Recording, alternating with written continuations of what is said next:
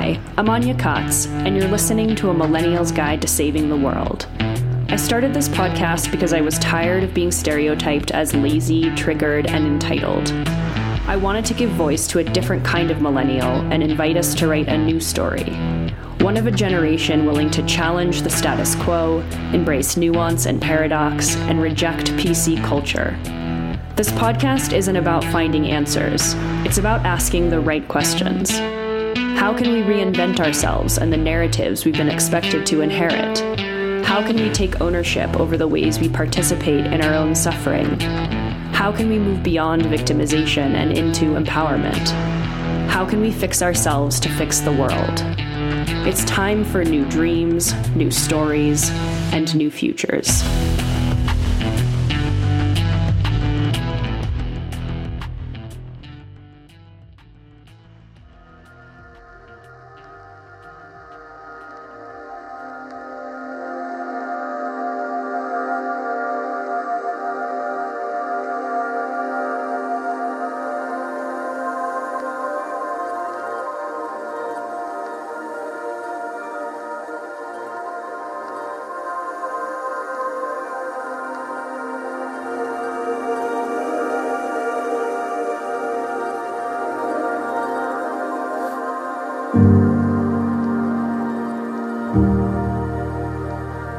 Having is evidence of wanting. This axiom can be a bit of a shocking and uncomfortable idea, especially if you've had hardships in your life in the past or present. It can be very jarring to consider those as something that you wanted. But again, it's not the conscious part of us that wants difficulties or negative patterns. It's the unconscious part of us, the daimonic part the part of us that we don't usually identify with, but that nevertheless strongly impacts our experience. Having is evidence of wanting is another way of phrasing the pithy quote that we previously read from the old wizard Carl Jung. Until you make the unconscious conscious, it will direct your life and you will call it fate. Jung explained throughout his work that your unconscious is the fertile, receptive, magically efficacious part of you. The unconscious is generative because the emotions, symbols, and attitudes within it create the synchronicities or meaningful coincidences that shape your experience. Whatever desires are in your unconscious will be born, will happen, and the results of those desires will seem to come toward you from some unfathomable outside agency. In other words, fate. The good news is, when you do the uncomfortable work of making these strong, unconscious desire curiosities conscious, by giving them a vast, taboo level of approval, they lose their fateful power to fuck with you. So, the purpose of the axiom having is evidence of wanting is not at all to blame anyone or to shame them for their experience. You're so horrible, you wanted this. As shame and blame are highly, highly counterproductive in integration work as the more you shame something, the more unconscious it will become. But rather, the purpose of the axiom is to serve as an excavation tool so that you can gently and humorously begin digging for the unconscious desire curiosities that shape your experience. And, in a way, become massively empowered to own those desires with a deep sense of sovereignty and agency, and to thereby positively change our experience. Because most of us human beings have many negative unconscious desires, when most beginning magicians try their hands at manifestation, they may think it doesn't work because we don't get what our conscious mind wants, or because we get something that resembles what we thought we wanted, but it turns out to kind of suck. That's the sort of big bummer that can be very confusing, and that causes many would be magicians to just give up and decide it's all a bunch of nonsense. But here's the kicker even the most amateur form of magic or half assed attempt at fulfilling a goal always works perfectly to bring us what our being actually most deeply wants. That is, what our unconscious wants. And since we're always doing magic accidentally all of the time, anyways, it's an excellent idea to do magic deliberately so that you can become more aware and in control of the process of desiring and receiving. So I invite you to consider the idea that any current situations in your life, especially those situations that tend to recur over and over again in an annoying pattern. In other words, you can only seem to bring in a certain amount of money each month, you can only seem to attract the same kind of less than awesome partner, you feel repeatedly betrayed by friends, etc., are the result of your already always happening accidental magic. And as such, they represent a beautiful fulfillment of a deep desire in your unconscious. Naturally, when I mention that having is evidence of wanting, folks are quick to bring up children stuck in devastated war zones or abusive situations and say, How can you say they wanted it? What kind of a horrible monster would dare suggest such a thing? Well, to this I say, first of all, it's not just our personal unconscious desires that affect the external situations in anyone's life, it's the collective unconscious desires. Here's a rule of thumb if we're talking about an annoying pattern that seems to recur specifically to you, and you know a lot of other folks who are free of that particular pattern, chances are good that it's something that's being created specifically by your own personal unconscious. But if we're talking about endemic human problems like war or racism or child abuse, odds are it's more of a collective unconscious issue. So, war and abuse and all the challenging stuff that transpires in the world result from millennia of unintegrated, repressed, denied shadow desires of individuals conglomerated into collective forces. Second of all, I don't think it's enormously far fetched to imagine that some very brave and generous souls come into this world with a strong personal, unconscious desire to experience extreme hardships in childhood perhaps from the ultimate purpose of making it conscious and healing it, and in that way, healing the collective. Third of all, even a child or person in a terrible situation generated by the collective can improve their situation through taking a magically efficacious approach to it. The attitudes of self pity, hopelessness, resentment, bitterness, while very understandable and also fun and satisfying to indulge in, sometimes are, alas, not magically efficacious in creating happy synchronicities and outcomes. Finally, the most surefire way to help address the collective shadow is to do the work to become aware of and to integrate your own personal unconscious desires, and to help others who expressed a sincere interest to do the same. The brutal circumstances wrought by the collective are made up of unconscious individuals so, the more aware you personally become as an individual, the more you clean up your own influence on the collective.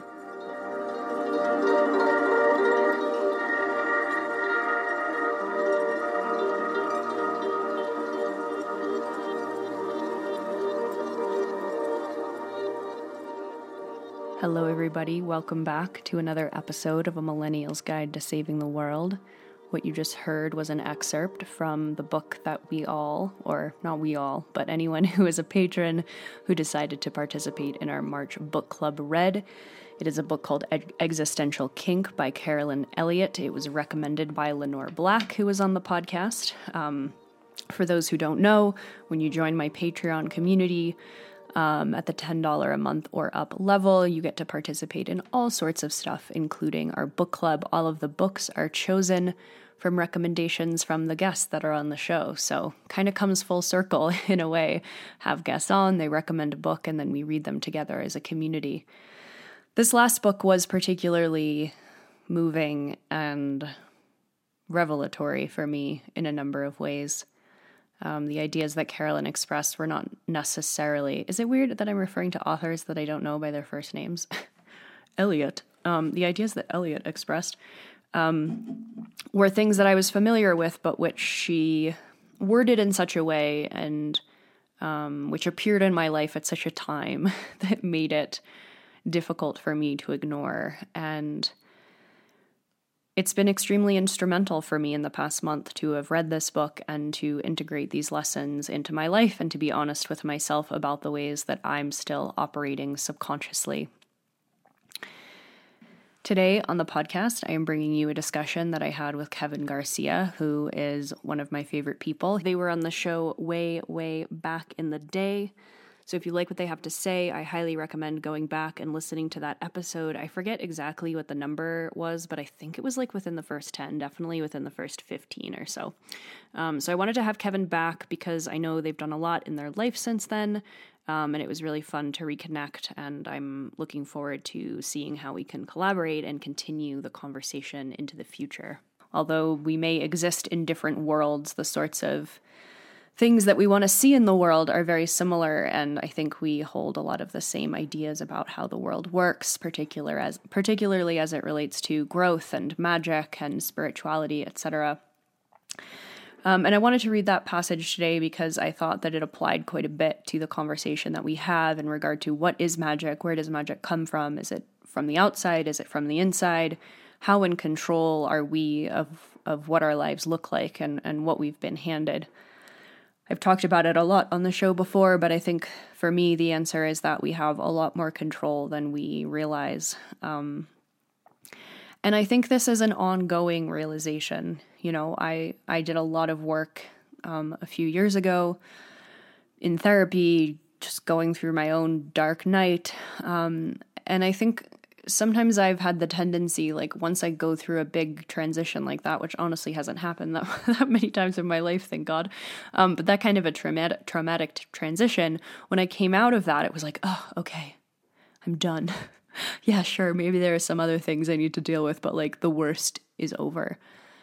And to some extent, the worst was over. But I think as we grow, we become more capable and more capable and more capable of exposing what's beneath the surface. In many ways, I was frustrated um, a few years ago when I'd finally gotten a divorce and finally was, you know, like uh, going out on my own and doing what I wanted to do. And I was so sick and I couldn't do anything. And I stayed in my house for two months, like practically feeling like I was dying. And at first, that was incredibly frustrating because I didn't understand why the universe wasn't rewarding me for individuating and making choices that were authentic to me. And soon, what I realized was that the reason I was so sick at that point is that I was in a healing crisis and I had the time and the space and the security and the resources to heal. And so it came out then. And I've recognized that the same thing sort of continues to happen to me. Thank goodness, not at that high of a pitch for as long as it was going on back then. Um, but even within the last month, and really thanks to this book and the discussions that we had on Zoom from the book club, I really am grateful for everyone to come that came and shared their thoughts and the fact that we can all process this together and share our experiences is so incredibly invaluable and meaning meaningful to me. Invaluable?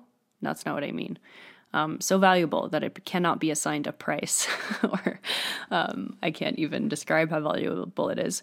Um, but I think this continues to happen to us, and I know I've been resistant to accept that sometimes. Um, and sometimes I need a little bit of a push to be like, hey, you really need to confront this uh, because it keeps happening, it keeps reappearing, and even though you think you've dealt with it, it keeps coming back and keeps coming back, and clearly you haven't dealt with it. And I, I, I know we think we resist this for several reasons. One, because we just don't want to ga- engage in the pain or the grief of the thing, um, but also because I think to some extent we feel like we're a failure, but like, wait, I already did all of this work. Why is this still affecting me? Um, and so we just have these resistance to it, resistances to it. And Carolyn Elliott in the book um, talks about how you know, sometimes we might not want to confront what's in our subconscious because what that means when we do is that we level up. When something stops stops being a shadow, when something stops subconsciously or unconsciously controlling our lives, we gain more power. And I think a lot of us are quite afraid of our power, um, as per that Marianne Williamson quote that I've read a million times on the show, and um, which is expressed in ex- existential kink as well we we sometimes think that our capacity is actually going to be quite isolating and alienating, which it is, and it can be, and it is. Um, and uh, even though we might rationally understand we should be moving past something or unpacking something or healing something, and even if we rationally understand, like, I don't want this thing in my life, it hurts, we still hold on to it because we're still afraid. And I know, and I'm sure many of you are as well, perfectionists and overachievers, and you care deeply about yourself and your actions and the way that you move through the world.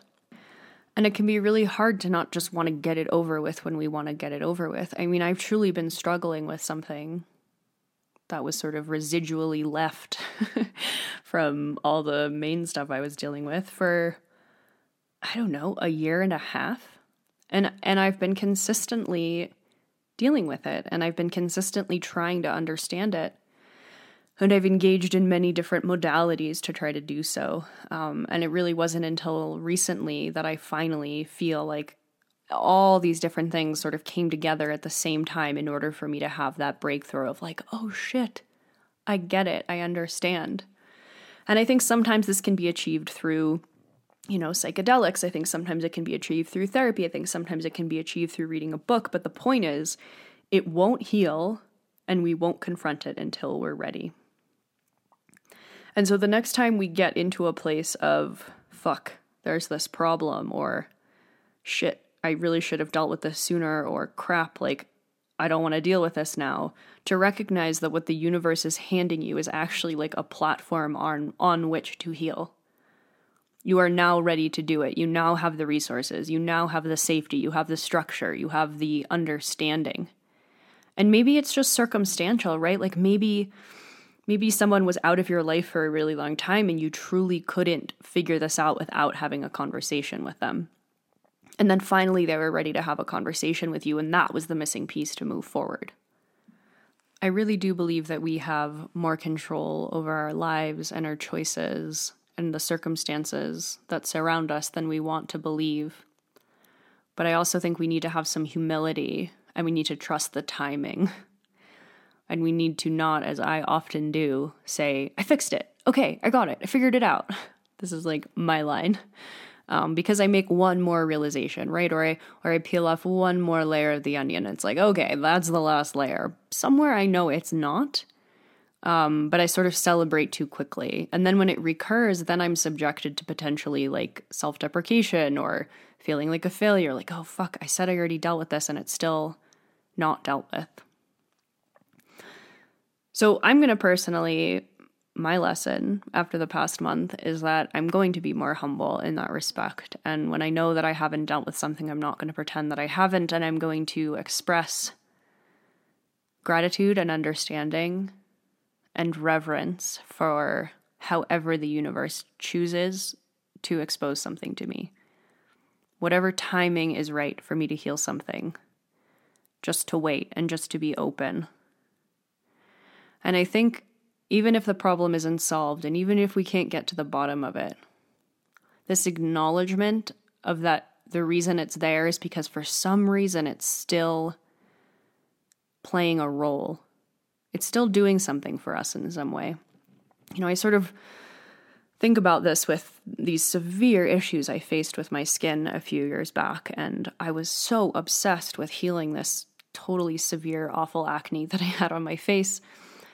And it wasn't going away and it wasn't going away. And I had this moment once. There was this woman who I'd met and we exchanged. I gave her an astrology reading and she gave me, I forget what it was. She was some sort of energy worker, like craniosacral therapy or Reiki or something in between there. And we were talking about this issue. And I really recognized in that moment that, like, I was so disconnected from my intuition and from my own self and my own needs and um, that those health issues were there because they were a sign of something that was wrong. So if I couldn't recognize it myself, my skin would be like, hey, this situation's not right. You're having a breakout because you're not happy. You're having a breakout because you, you're in a toxic situation or relationship or whatever it was. And that was a relief. It was a relief to finally stop fighting against myself um, I wish I'd learned that lesson overall, uh, because I think I continue to fight against myself in this way. We're so annoyed at the symptom that we don't realize that it's helping us, that it's our ally. We are at war against our bodies, against our psyches. You know, before, yes, I was at war with my body. Body, why are you doing this? Oh, you're my ally. You're trying to show me something. And then it switched to like psyche. Why are you doing this? all my rationality tells me that these emotions are irrational. Why aren't you going away? But I think it was helping me and protecting me and trying to guide me somewhere and show me something. And yes, I wish I'd learned this lesson earlier on, but I'm grateful to be reminded of it again. And and hopefully I've learned it this time. Um, but if I don't, so be it. I'm not going to push. Um, but I do think the more times we something comes into our life, obviously, the easier it is to to learn it. And maybe it just needs to happen again. It needs to play itself off to out out to exhaustion until we finally it finally clicks and we're finally sick of it. Um, so I just wanted to read that passage because I do think that there is, at least for some of us, a sort of self defeatist attitude when we see something recurring like this. We feel that it's fated, we feel that we're cursed. And I think it's magical on both fronts to recognize that on some level we are capable of creating and manifesting so much more than we realize, even if what we're manifesting is something bad and something that hurts that we have that power. And then if we can understand it and we can be honest with it, that we can turn that power into manifesting something we actually want. You know, this whole idea that you'll hear Kevin and I talk more about of like where is God? Is God on the outside or on the inside? And and to me it's both. As above, so below. This is why I love astrology because it's a mirror. What is up there is down here. What is outside of me is inside of me these are concepts that take lo- a long time um, to learn and to really feel like you understand and come into control of. But I am so grateful to have that knowledge in my life and have it be, and have myself be consistently reminded of it. Um, even if the way that I'm reminded of it is through not so pleasant situations. So, that's all for today. I'm going to let you listen to this conversation with Kevin. Um, as per usual, if you would like to become more involved in the community of other listeners like you, there are so, so many options to do that. Um, most of them are available through my Patreon, patreon.com slash Anya Kaats. As you may have noticed, I do not have ads on this plot podcast and plan to never have ads. I would like this project to be supported by all of you. I would like to only answer to all of you, and I would like all of the sort of benefits and perks that I create to be centered around you. Um, and so I plan to keep it that way, but in order for me to keep going with this, I need to make some degree of a living. Um, so if you have a few extra bucks to spare each month, I would highly um, appreciate the support. It allows me to continue doing this. Um, and plus, in exchange for your monthly donation, you get access to things like our community Discord server. I think there are about 65 or so people on there now. There may be more. I haven't checked in a few days. We have all sorts of topics that we discuss in different channels psychology, astrology and tarot, sex and relationships, regenerative agriculture, gardening, food, art, literally, you name it. You all have made the suggestions of the channels to create and I have listened, and it's just been such a gift to see all of that come alive and see you guys meeting up with each other while you're on the road or sending each other art or letters or support or recommendations for music. It's just so beautiful to see this community come alive in front of my eyes. It is truly the only reason I did this because I was so desperate for this community when I was going through this hard time in my life. And I knew that I had the capacity to create a community that could help others. And so that's what I did. And it still blows my damn mind um, that it's happened. And it's happened so quickly in just two and a half years or so. And I know that we're only at the beginning, and I know COVID has made it even more difficult for us to meet up in person. So I know that's coming, and I know there are so, so, so many ways that we're all going to grow and journey together, and I cannot wait. So, the Discord server, as I mentioned, we have a book club. It normally happens quarterly. I think the next one's going to happen in May or June. And I don't know, I think I'll probably throw more books in than just the quarterly ones um, to have us read together because honestly, I don't want to read books alone anymore after doing this three or four times. um, it's so cool to be able to you know, I think all the time when we individually read a book, um, oftentimes like you know we learn a lot from it, and it sort of hits us in a unique way depending on where we're at in our lives. And to be able to have all of that happen independently, but then come together as a collective and share those ideas among each other and learn from each other is like seven, eight, nine added bonuses on top. Um, so I'm really into the book clubs, and I hope uh, you all who have participated have joined them as well. Um, and for those who would like to join, we would love to have you. I also released release patron only playlists. We have two workshops coming up. These are opportunities that I give um, other patrons or former guests of the podcast spaces to teach the Patreon community anything that they have an expertise in. So, my um, patron and friend Eli Harrington, Harrigan, sorry, Eli, I did that twice. I've messed up Eli's name. Eli Harrigan. Um, he is teaching us breathwork on Sunday, April 11th at noon Pacific. Ian Wood is going to be teaching a workshop on how to become a more um, confident creator. Uh, my friend Jenny is going to be teaching a workshop on the nodes for in astrology, the lunar nodes. That is not something I've announced yet, although I guess I just did. Um, that's going to be happening, I think, at the end of April. I haven't officially announced it, but there's lots of cool stuff. You can also get access to my three-hour astrology 101 workshop that I did a couple months back. Um, all of this information and more, all the stuff I forgot, t-shirts, stickers, etc. You can find all of it at patreon.com slash Anya Kaats. I am going to play you in today with a song that I just heard, thanks to my friend Autumn, who sent it to me. It is called um, Little Runaway, and it's by Celeste. And I honestly had another song that I had chosen to play for this episode, and then I heard this song and I just thought, eh, I'm going to play this one instead. It just really spoke to me about, you know, losing faith and regaining faith and how this is a never ending process. And although, as I explained, you know, I have done, and I'm sure we all have done, so much work and we move forward and we grow so much and then we hit another wall and we have to sort of do the process again.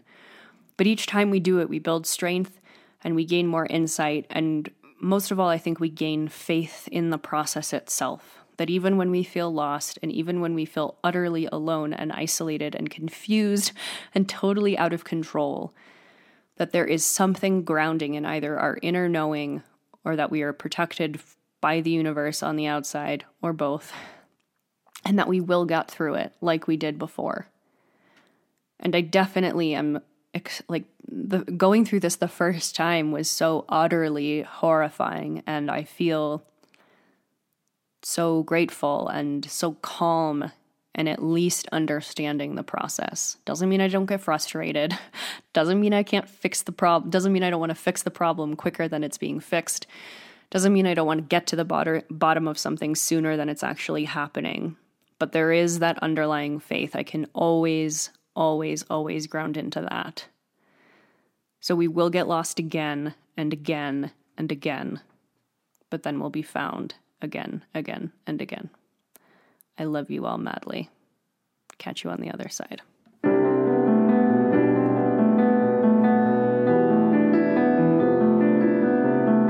Dreaming of a life, everybody got something. Staring at the sky, I don't see nothing coming. Thinking of my prayers, maybe they were all misplaced.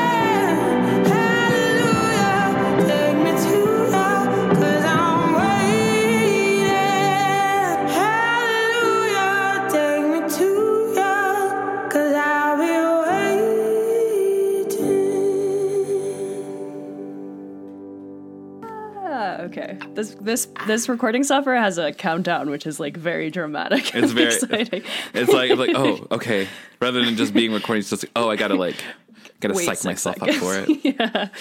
Um, I'm here with Kevin, who is returning to the podcast, and I'm super stoked about it. Um, I love the way Kevin thinks about things and talks about things and really embodies spirituality and I just your energy I feel very mm. aligned with in a way. so always fucking cool to share space with you and have a conversation.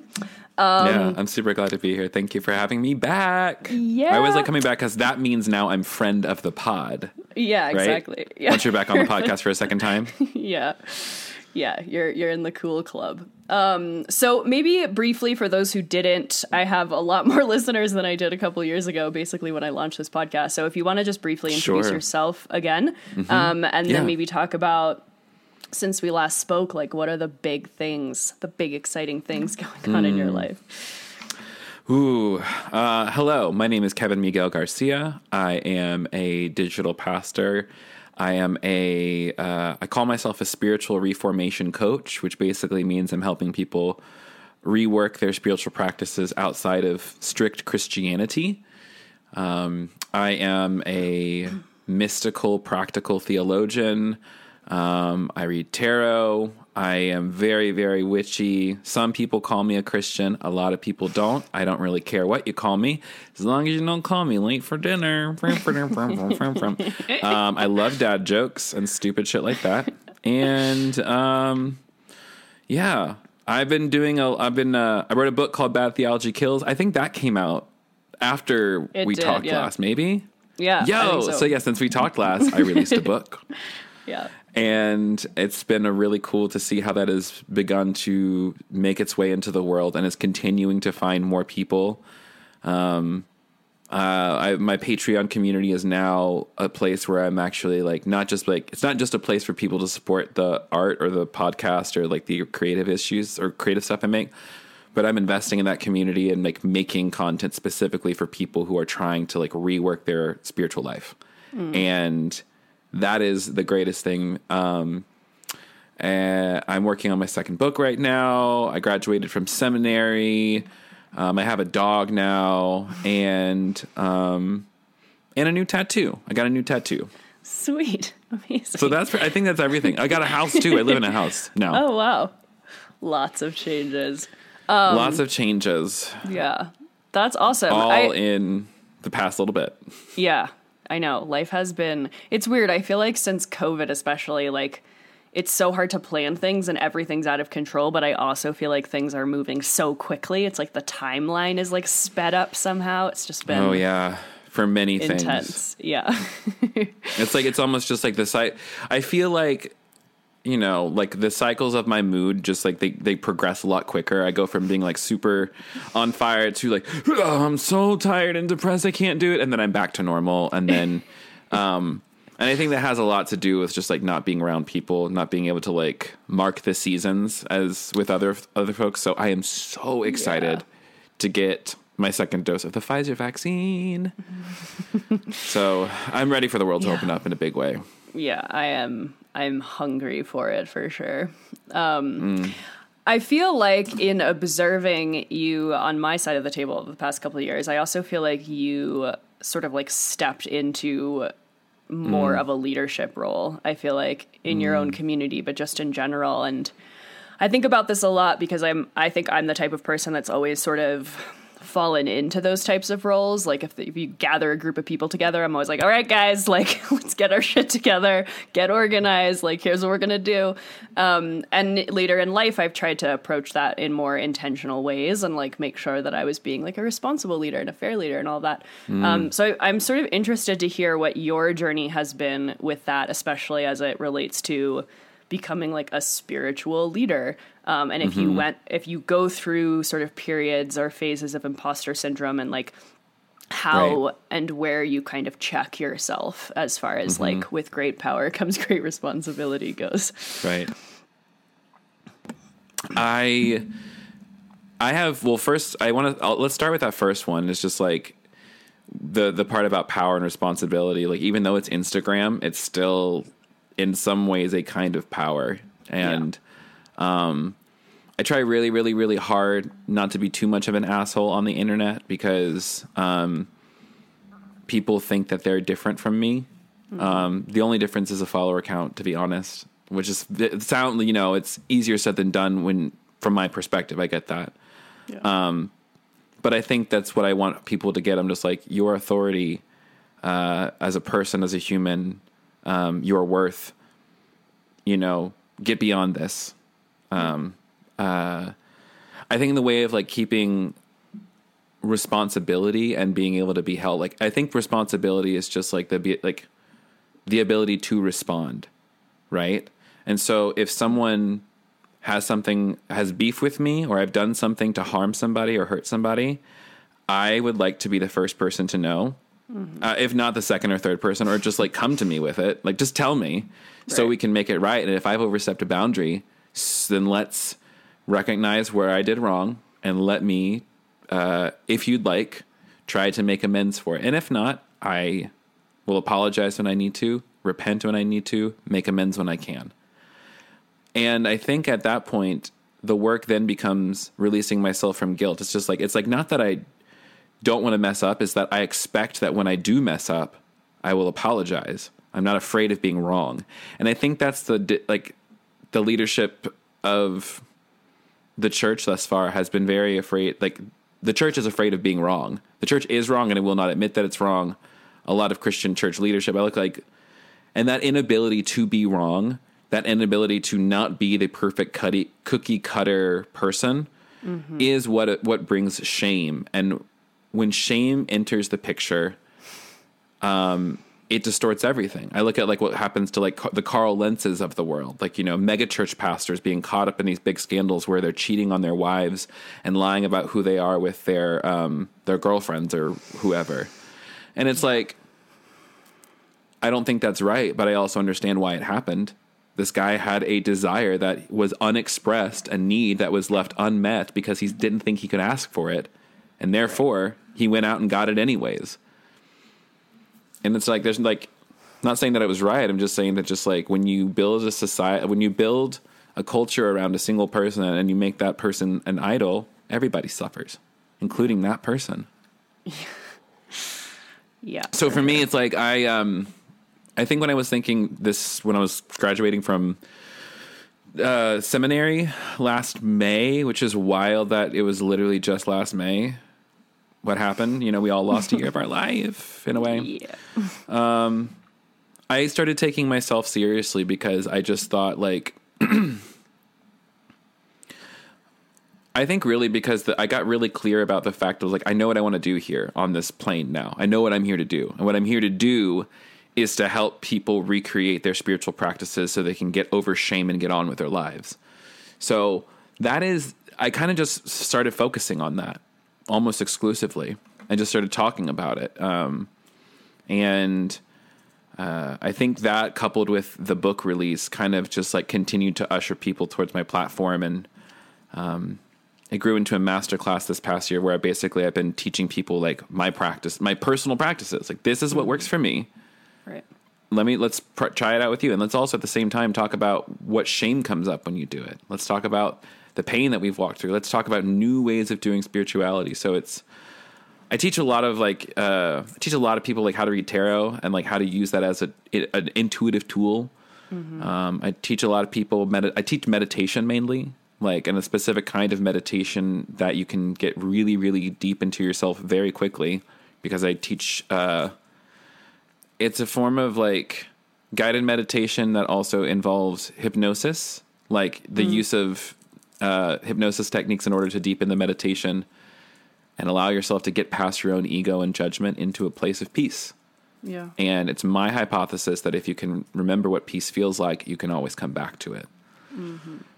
And that's like pretty much all I care about. Um, you know, the sweetness of being in that presence, because in the in that presence, I feel healed and whole, and I've been able to help take other people into that same kind of space within themselves.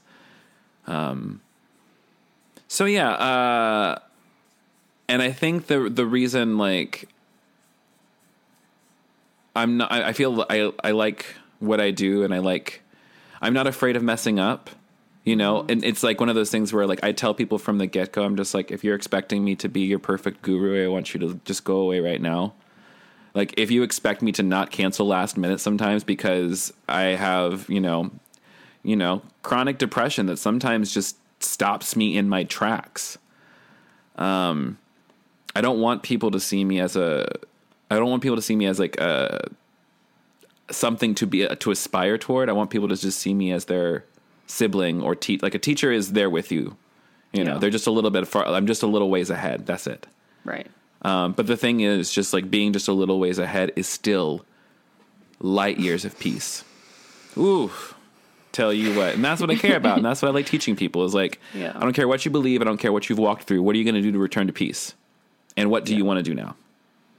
So, Yeah. and uh, I think being able to step into that, to take myself seriously, because it's like it's one of these things where it's helped me, and now I've seen I have like verify I have like results, repeatable results that says this is helping other people, and you know I, I I'll say like oh God, who is calling me right now? Jesus Christ!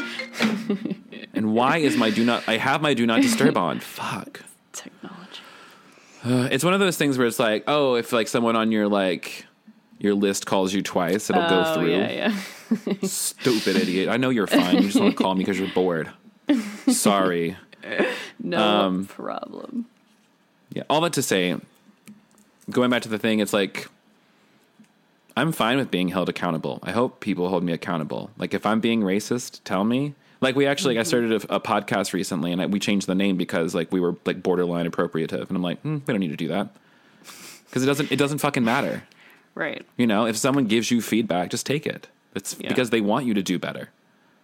Yeah. And so I, I, I think that that's the thing is like I'm not because my relationships are already so deep with and like I try to stand in solidarity with the people who taught me how to be an activist and how to be a mm-hmm. spiritual person in this world as like a queer non-binary person like they're going to check me. I have no doubt. So I'm not worried. I expect to be checked. Right. And that I think sets me free in a lot of ways. That I expect people to be honest with me. Yeah. Yeah, same. Yeah, I love what you said about like once you know peace, you can always return there. And I feel like that can be said for Mm-hmm. all of this. Like once you know happiness, once you know love, once you know your Yes, purpose, yes, yes. right? Like that's the other thing too. I was going to say, isn't it such Mm-hmm. a fucking relief to like not just like know why you're here, but to just feel sort of all consumed by that journey and like I Mm-hmm. Yeah. I don't know. Sometimes I wonder if that's, I mean, because this is something I return to when I'm teaching people astrology as well. It's like, first of all, they all always pretty much already know who they are and what their purpose is. And what they're looking for is, is some self trust and some confirmation and Truly. Truly. Uh, like these spiritual realms i feel like or spiritual practices allow us to sink into that in a way that feels so comforting mm-hmm. um, and that and it's really like a comfort that we feel in the body Yes. and i think that's uh you know it's like we i think christianity and like evangelical like western christianity in general it does that big dichotomy thing between the physical and the spiritual and like we really discount the the power of feeling good the power of feeling happy the power and like and like not even measuring feeling good or happy uh, they, they don't it's not seen as a metric of No. of health or progress it's Right. not it's not it's not even a value and like for me like in my spiritual practice like i ask the question a lot like is it is this fun for me am i having a good time because if i'm not why am i doing it you know what i'm saying Yeah. Yeah. And like ha- and and of course though I think part of all of this is really going through the process of you know taking all of these like restrictions and expectations and pressure and shame off of us and then truly asking ourselves the question like Mm-hmm. what do you what do you want? you know, what, feels do good? you want yeah. that's it yeah. And also like i think like the, the like the part of like doing good spiritual work or like unpacking your bullshit integrating your shadow whatever you want to call it it just comes with just a very clear recognition that like what I've done so far hasn't been working. And it's okay for me to consider that maybe there's these other things that might be able to help me. And I think like things like astrology, things like tarot, things yeah. Any sort of new agey sort of thing or just any new practice in general. The the difference from like the evangelicalism I grew up in was that I now have something physical to work with, you know. Mm. And like, you know, I see like within ritual practice, you know, if a sacrament, you know, what we'd say in the Christian faith is that a sacrament is something that is physical that is meant to reflect something happening in the spiritual. It's meant to represent something. Yeah. Um, you know, a, a trans, you know, a transmutation of something, or not even a transmutation, but just a recognition of the divinity within the material. Yeah. And that's what ritual work does for me. Is like if I'm lighting this candle and this represents this energy, or I'm putting my energy into it, or I'm focusing on this situation through this and I'm letting it burn away through that. I'm like, it does something in me, you know, even if like, and the thing is, it's, if we're looking at it from a hypnosis standpoint, it's truly giving my mind a powerful suggestion and the brain will believe whatever I tell it. yeah. So if I'm telling my brain, when this candle is burned to the ground, all of your uh, hatred towards, you know, your lovely uh, ass, which sometimes is a little hairy sometimes, you're gonna fucking love your ass. You're gonna love your body, and that for me is like kind of with some of my hard work. Is I'm just like, let me burn away my self hate. Let me remember that where I am, who I am, and that's why. All, uh, that's why people are so attracted to ritual practice and to these other ways of doing spirituality. It's because we actually have it's it works. It, it's working for us. Right. And people get really it's like, oh, it's not real. I'm just like, I don't need it to be real. It just works. It's like astrology. I don't believe in it. It just works. Right. yeah. I don't believe in magic. yeah. I know. You know, it just it just yeah. works. I don't believe I always, in Jesus. He just yeah. is. Right. I know it's so funny. I always say that too. Like I I'm actually not even interested in whether or not it's real or not. To me, it's more the question mm-hmm. of like, what if it was, or what if it could be? Like, how might that affect or change your life if you believed mm-hmm. that you were connected to the universe in like a more profound way than you might be able to see with your eyes, you know? Um, mm-hmm. But yeah, to me, it, it's it's totally the wrong approach. I think when you and I, and I'm interested to hear what you will say to people around mm. these skepticism as, as, well, right? And I think a lot of the time, mm. I'm really appreciative of people's at a to a point appreciative of people's discernment and skepticism and like approaching right. things from realistic points of view i think that's important in this world because you can get sucked into mm. cults for example and oh crazy, yeah you know shout out yeah. to a lot of us who got out of like christian yeah. offshoot cults yeah.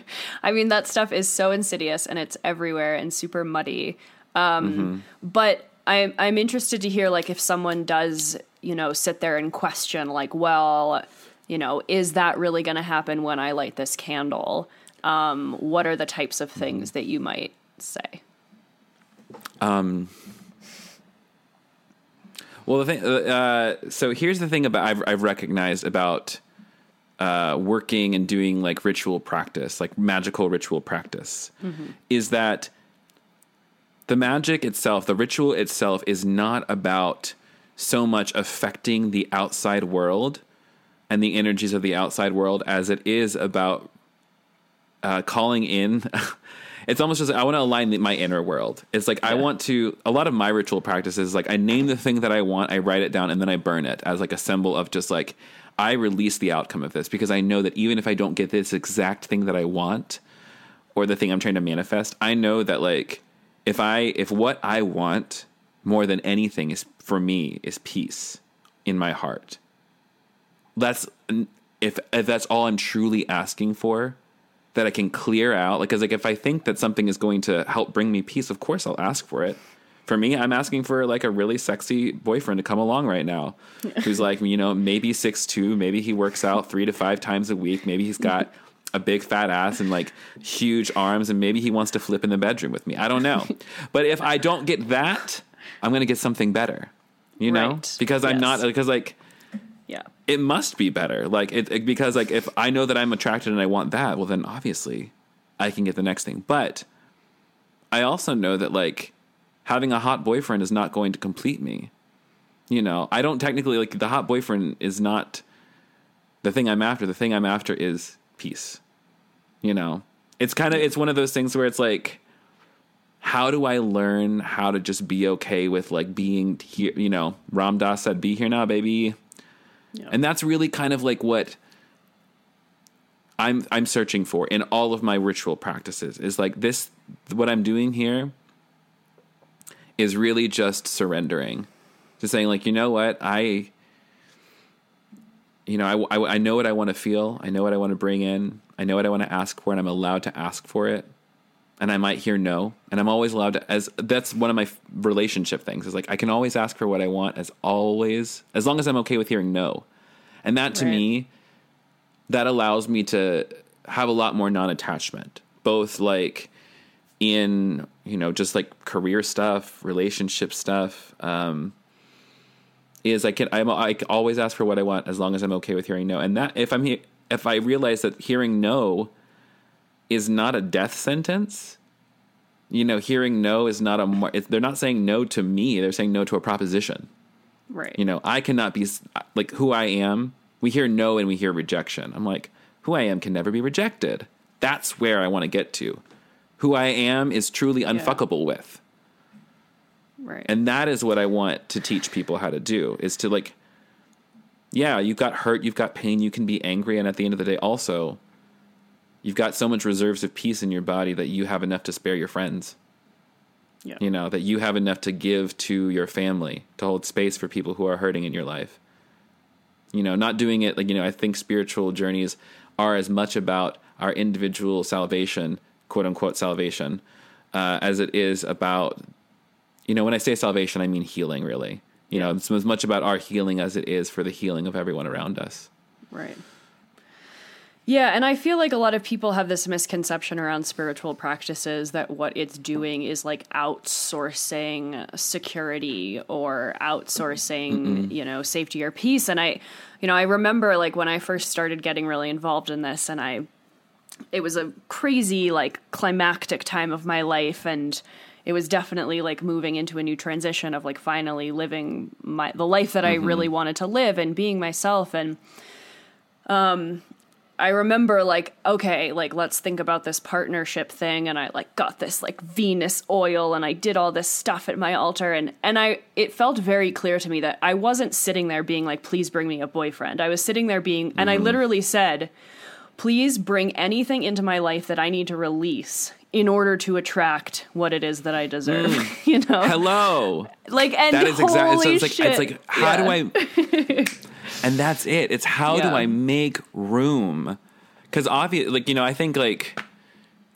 Uh, this is me being a little woo woo in some ways, obviously, because Go how I roll. but it really is like I've been thinking about this a lot. I'm just like, okay, so like I've had a lot of I I keep telling myself, and historically I've told myself, oh Kevin, like you're really whoever's gonna love you, they gotta be able to handle a whole lot. You know, like making myself out to be a burden of a permit, a burden of a human, Right. rather than recognizing that, yeah, I am a I am a shit ton. You know, like my life is a lot, but that does not make me a burden Yeah. you know my personality is huge and you know vivacious and bombastic and that is not offensive and whoever is going to love me is going to love the fact that I am a loud idiot yeah. you know they're going to Yeah. enjoy the fact that like I'm the girl who screams when he sees his friends at brunch you know Yeah. and Yes. that to me like really like that's been like a big focus of a lot of like the love the love magic and love meditations and religion like i've just been really focusing on like um the prayer for me has shifted and this is a marianne williamson quote is the prayer should not be god bring me somebody wonderful but god make me into somebody wonderful mm-hmm. you know make me into the kind of person that when this per when my person whoever i'm going to be in a relationship with shows up it feels obvious, it feels clear, and it feels fun. Yeah. Because for me, I have to have fun is my marker of like just I'm on the right track. Yeah. Yeah, it reminds me. I was just talking. I just um, took a course to learn how to do a ritualistic tea ceremonies. Um, and Sick, bro. You better come through. uh, it's been it's been super fun. Um, fuck, but now I just lost my train of thought. What, what did you just say last? oh, you asked the wrong ADHD I bitch. Know, I know. I I'm the same. I just got so excited about tea. we were talking about tea, and right before that, getting authorized, and I was talking about. Make me into the person. oh yeah, don't make me, don't bring me somebody wonderful. Make me into somebody Right, wonderful, and that being the focus of like. I think you know if you're doing individual ritual magic work, it is all about you, and it should Yeah. be all about you because that's the person you're here to work on. Yeah. And then as you're doing it, it's like for me, it just it has set me free to like again. It's made my, for example, my grief into a sacrament. You know, I now have my deceased loved ones on my ofrenda. I can spend time with them. I can visit them. yeah. I can, you know, for me, uh, I'm Mexican. And so for me, it's just like my ancestors are always with me. Yeah. You know, that I carry them in the deepest part of my DNA.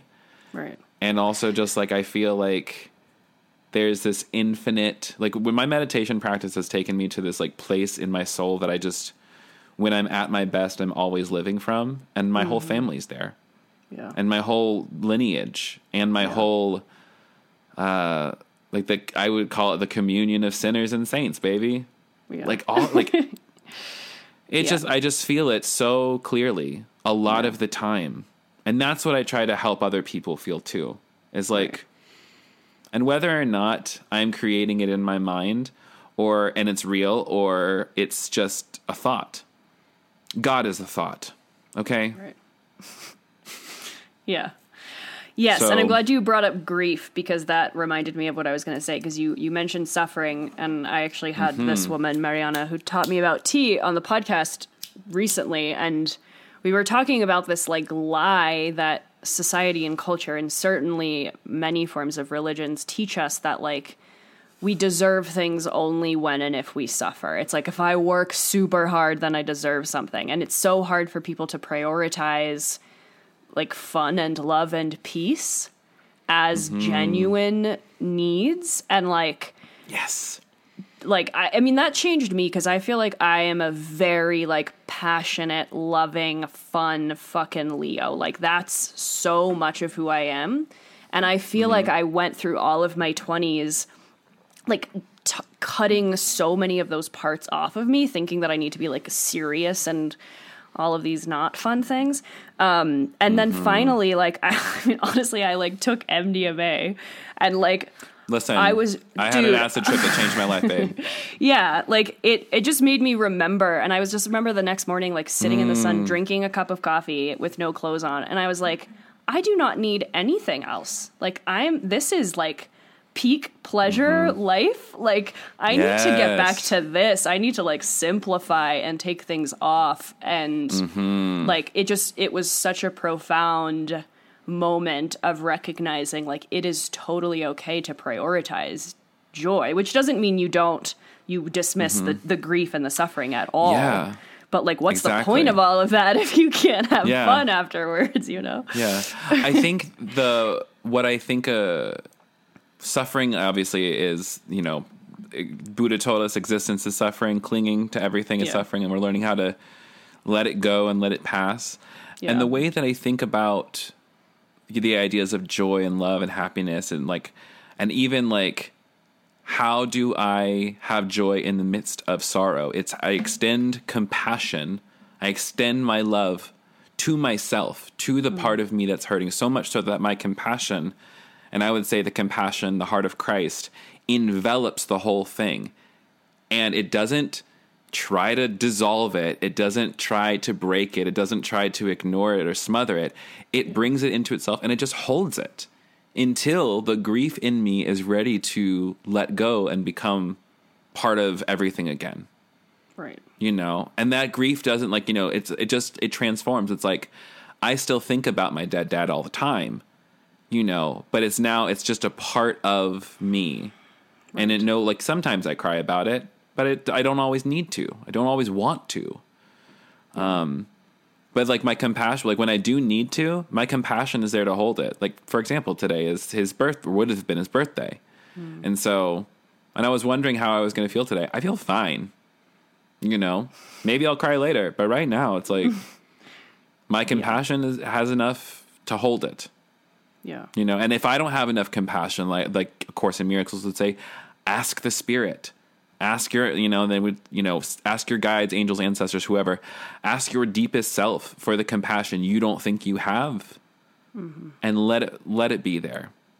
Yeah. I don't know if any of that made sense. yeah it definitely did it's beautiful mm. um yeah for sure and i i want to talk a little bit i wrote this in my notes before we started mm-hmm. recording about and you brought it up about shame yeah, um the insidiousness of you know i was actually thinking about it related to this situation of this man murdering these asian women. Mm-hmm. And like of course of course Yeah. anti-asian Yeah, yeah. racism is real and it's risen since covid and like but also i was like i totally believe that in this like sexually repressed shame based culture that we mm-hmm. have that, that incites violence of of every kind.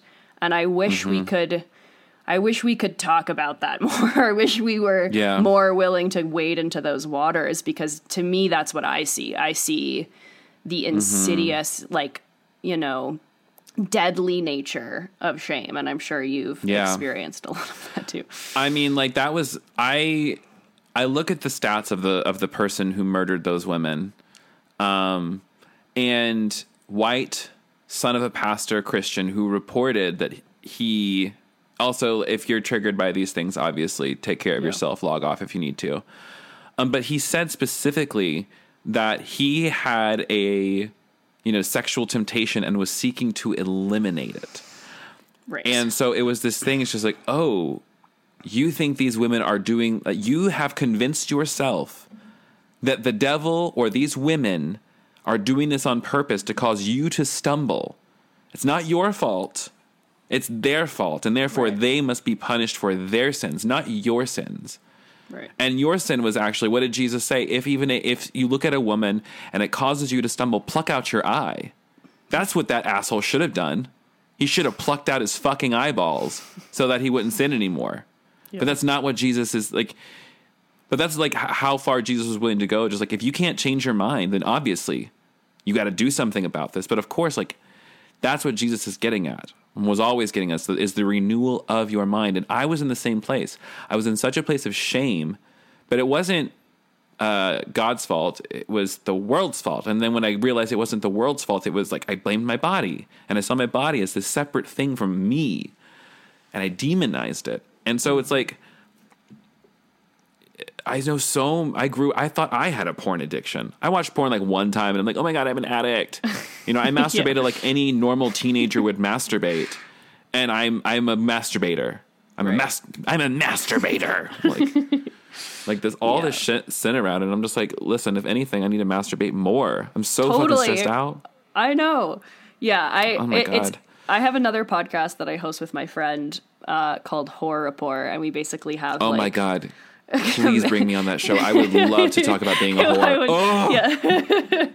Yeah and we we just try to have like you know the most out there. I mean and it's it's not like you know we're very loving of like men and all people and the point is like inclusion and honesty and there's you know it's just it's it's trying to normalize and like peel back the covers on something that we're all experiencing and mm-hmm. um, but yeah, it's it's fascinating to read. We get a lot because we we ask for them, but we get a lot of emails. A lot of our listeners are men um, who are like so grateful just to be able to like talk to a woman, even via email, in an honest, sort of like clear way. Like, oh my god, I'm struggling with this, blah blah. But it's it's crazy to hear what they say around like oh, I like watch so much porn or I jerk off so much. And it's like, so how much? Like, oh, once a week? Like, dude, your problem's the opposite of what you think it is. Like, do more of it, you know? It's just, and it's that's the thing. Yeah, um, I there, so uh, I just finished listening to Being Ram Dass, which is his posthumous book, and oh my god! First of all, Ram Dass was so fucking queer, and he had this relationship with this be- like a beautiful relationship with a man named Peter for years and years and years, even after he lost his mobility and ability to speak and all of that. I'm like, oh my god. Mm-hmm. Ugh. So first of all, Ram Dass was fucking queer, and therefore he's canon. Um, but something he said in that, like when he was in, uh, he was visiting his guru Maharaji in India, and one of the guys who was there, like he like fooled around with in the back of the van, and Maharaji, being probably an ascended master, knowing all things. Like jokingly said to Ram Dass, he's like, "Ooh, you gave him one of your best lessons," and everybody, like those three, knew what they were talking about. and They laughed about it, and the way Ram Dass uh, reflected on it was, you know, if you know you're gonna get you're gonna get caught up in things, right? You're going to what and what's interesting is like he didn't demonize it. It's just like, oh yeah, so you kissed a boy, so you have sexuality, okay, that's fine. Just don't feel ashamed of it and don't get caught up in it. It's like don't demonize it, and also you don't have to make it to the central central point of your life. You know, Yeah. it's an aspect of it. Now, granted, I'm not the kind of person who's just like, oh, there's just like a part of you that's queer. I'm like very much like whole body individual. But I get what he was saying. It's just like when we demonize something and push it away, like the resistance to it, like if we push against something, there's this equal and opposite reaction where it it latches onto us in the same exact force to which we're trying to push it away. Right. So if you're trying to push away your sexuality, whether you are a straight man or a queer person or a woman or whoever, when you push away your sexuality, in some ways, uh, you know, you push long enough, you become numb to the tension of you holding on and pushing it and keeping it at arm's length, or you push it away to the point where you hate it so much and you can't, like, you know, can't push it far farther enough because you can't resist it enough, right. and so you have to do something fucking drastic. Right. And Yes. queer folks, what do we do? Like self harm pops up, Yeah. depression pops up, uh, murder apparently. Yeah. You know, Of course. I'm also like you know I'm also also this is not to say that that's the only thing that motivated these things. There's obviously anti-Asian Nuance, people. yeah, it's Yeah. it's one of those things where we have to recognize that it's all looped in like In Christian together. white supremacy, Christian white supremacy, purity Right. culture. yes. Uh, it's all it's all there. We could probably, um, yeah. Let's not dwell on that if we don't want to. But God Almighty, agreed. I know. Motherfuck. It's all intertwined. I mean, I feel like our biggest failure in so many ways is that we don't look at things from a holistic perspective. And I fear that until we are capable of doing that, that it's going to be extremely hard to solve much of anything because like it is all connected. Yes. I mean, the planet is dying, that's connected. You know, like it's God. all looped in together. and this Um, is something I I'm really passionate. This is why I'm so passionate about people finding a spiritual practice that leads them back to healing, back to themselves, Mm-hmm. Because it is all intertwined. Because once you heal, once I heal, everybody else around me can start healing. I don't have to worry about everyone. I like for a time, like when we come into it, we need the care of community to bring to build us back up to like have- nurse us back to spiritual health, mm-hmm. and then we have to turn and do that for other people. We have to draw our own circle wider because once we are healed, you know, or as once we're on the path forward, like you want to keep that healing, you got to start giving it away. Yeah. That's the damn Right. truth. Yeah. And I think to some extent that comes naturally, or at, like, at least I feel like it did to me. There was a direct correlation, and still is. Obviously, it's an ongoing process. Mm-hmm. Yes, yes, yes, yes. My inner healing, and um, so let's talk about identity a bit, uh, because I, Chill. I, it's a big topic, um, and it's yeah, Capital it's I, identity. Yeah, yeah, yeah. I mean, it's fascinating. I think I probably mentioned this on our last podcast, but if I didn't, I'll repeat it. Um, so Mm-hmm. my dad is gay, and I found out when I was ten. And Mm-hmm. prior to that, my parents had been separated since I was five. And my dad was living with a man, holding hands with a man, kissing a man, all this stuff never occurred to me. Like, okay, whatever, that's my dad's friend, like, whatever. And then later, due to multiple circumstances of how my parents decided to mm-hmm. tell my brother and I about this, I basically found out my dad was gay, but all I knew all I knew about gay was that it was bad. I didn't I had no hmm. idea. It was just like gay equals bad. But my dad was like my best friend. My dad and I are like tight. And so Right. at 10, I was like, okay, so there are these labels and these words and these identities or these yeah these just these ideas that people think are good or bad or this or that but in my experience i'm feeling like that's a bunch of bullshit because like gay equals bad but my dad's not bad so y'all are full of shit basically Exactly. Um, and i feel like the way that i've always approached identity from then on was like all of this noise and and I get it like we're humans and we want to belong to a group and we want to belong to a community and we're pulled in those directions naturally. But to me identity like it felt so much more meaningful to me to like keep taking these restrictive identities off and just like seeing what was mm-hmm. underneath which was like pre-lingual. Like it's not it's not I'm not a I'm not a this or a that. It's like this is an energetic thing maybe? Mm-hmm. Um, yes. and so I just wanted to know how you approach that, and specifically uh, around gender, and because I feel like the way you talk about it is sort of the way that I Mm-hmm. approach it as well, and it's very different than saying like I'm not this, I'm that. It's like I'm taking, I'm mm-hmm. rejecting all that shit. I'm coming up with my own thing, kind of, Yeah. you know. Yeah, the way I um, I started figuring out that I wasn't a cisgender male when I was dating my first boyfriend, hmm. and what I recognized in that first relationship was just I wanted to express myself by like you know I wanted to try out you know wearing makeup or like you know painting my nails, but I still felt in that I had a lot of internalized transphobia like. Uh, I was also very, very afraid to leave my partner because I was just very codependent. Um, and it just ended up uh, like, you know, I hurt him in big ways, you know, you know, was very untrue to him and broke his heart in a million ways because I, again, had unmet needs and desires that I felt like I couldn't talk about Yeah. Blah blah blah. But w- what I started after we broke up, I started kind of leaning more into my um kind of leaning more into just what kind of what felt good experimenting see seeing what i liked. And so what i recognized was that like i know that i'm not a dude but i'm not a woman in the classical sense of the word and so I look. There's a wonderful book by Thomas Prower or Tomas Prower called Queer Magic. It looks like this, and it's so good.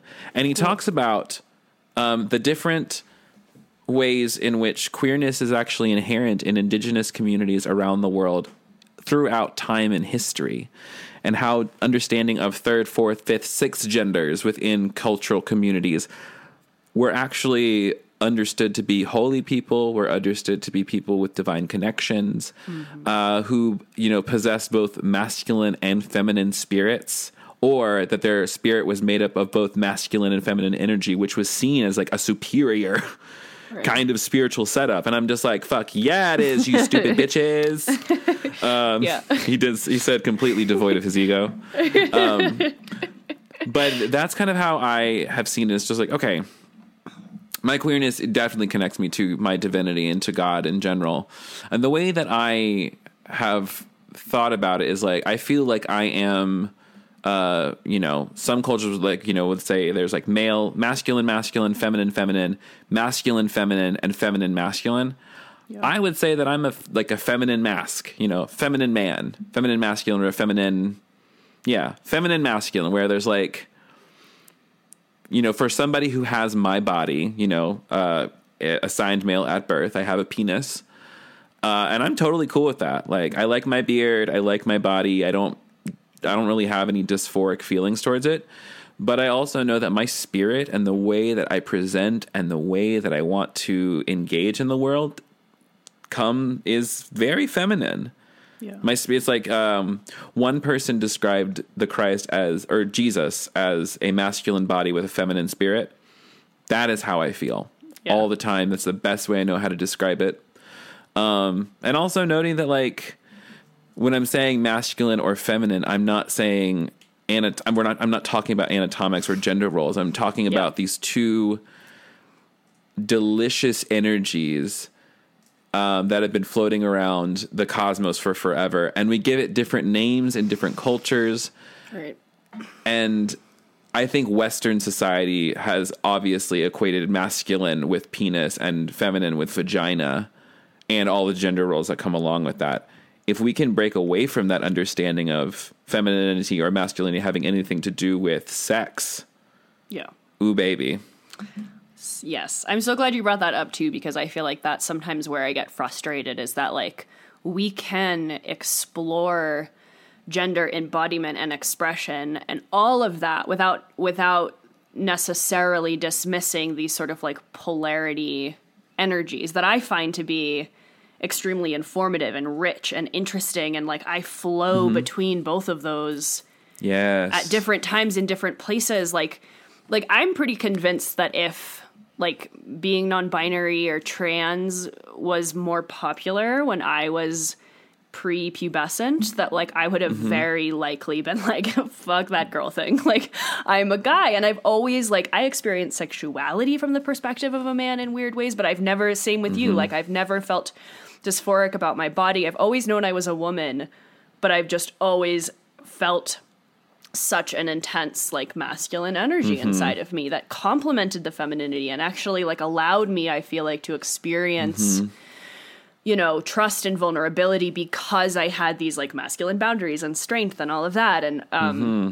so yeah to me it's much more of like how do we flow? You know it's the yin and yang thing. Like there's two sides but they each contain each other. And to me it's like this beautiful dance that i love Come on, perichoresis. Yeah. And that's what I like. Um, and so what's interesting is like a lot of like we talk about the polarity between two separate sides and how they're both a part of each other. And I think that flows beautifully into the idea of like Trinitarian theologies. Um, across, you know, if you look even like in, you know, in the Celtic tradition, like, you know, Brigid, um, or Brigid was the three faced goddess. You know, she was the mother, or is the mother, the maiden, and the crone, the past, present, the future, the, you know, holy parent, holy child, holy spirit. And when I think about like, you know, they'd say like, you know, it's the Father, Son, and Holy Ghost. The way I, I see like myself in that is like, oh, it's like if I'm to see my, I see myself now as part of that Trinity, you know, and I see the whole of creation as the quote unquote Son of God or the body of God. Um, you know, I, and that's how, how I get caught up in it. So it's like it's it's not this, it's not that, it's something else. It's something bigger. It's something more expansive and all encompassing. Yeah. It's like back in the day when they were trying to like nail down Trinitarian theology. There's like, you know, the Father is not the Son, the Son is not the Spirit, the Spirit's not the Father, and vice versa. You know, the Father is God, the Son is God, and the Spirit's God, and it's just like, I think like what they're all trying to say and they're getting caught up in is like everything is everything. yeah. You know, Lauryn Hill taught me everything is everything. yeah.